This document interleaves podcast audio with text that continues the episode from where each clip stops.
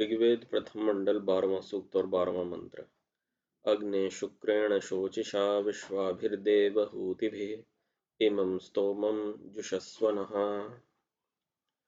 पदार्थ, हे अग्ने, प्रकाशमय ईश्वर, आप कृपा करके शुक्रेण अनंत वीर्य के साथ शोचिषा शुद्धि करने वाले प्रकाश तथा विश्वाभि, विद्वान और वेदों की वाणियों से सब प्रकार प्राणियों के लिए न हमारे इमम इस प्रत्यक्ष स्तोमम स्तुति समूह को जुषस्व प्रीति के साथ सेवन कीजिए। यह हुआ प्रथम अर्थ।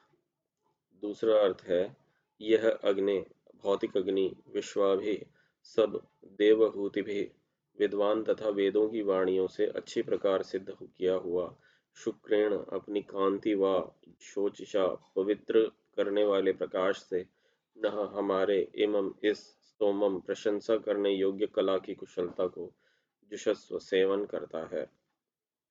भावार्थ। इस मंत्र में श्लेषालंकार है। दिव्य विद्याओं के प्रकाश होने से देव शब्द से वेदों का ग्रहण किया है। जब मनुष्य लोग सत्य प्रेम के साथ वेदवाणी से जगदीश्वर की स्तुति करते हैं, तब वह परमेश्वर उन मनुष्यों को विद्यादान से प्रसन्न करता है।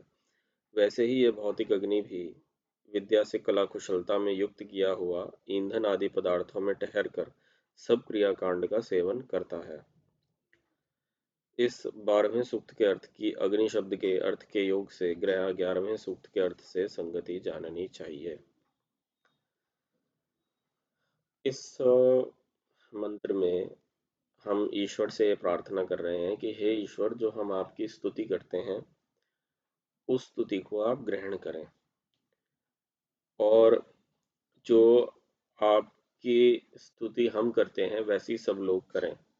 ठीक उसी प्रकार से ये जो भौतिक अग्नि है, इसके गुणों का जब हम प्रकाश करते हैं तो इसके उपयोग को तरह तरह से सब लोग कर पाते हैं, जिससे अधिक प्रयोग होने से अग्नि का अधिक सुख सर्वत्र फैल जाता है। तो इस अर्थ के साथ ये सूक्त समाप्त होता है और इसमें हमने चर्चा की कि अग्नि, भौतिक अग्नि के क्या गुण हैं, आध्यात्मिक अग्नि ईश्वर के क्या गुण हैं और दोनों ही अग्नि में, यानी ईश्वर और आग में क्या समानताएँ हैं।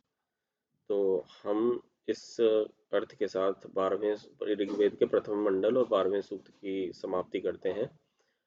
कल से हम ऋग्वेद प्रथम मंडल तेरहवें सूक्त का प्रारंभ करेंगे, उसके प्रथम मंत्र के साथ। ओ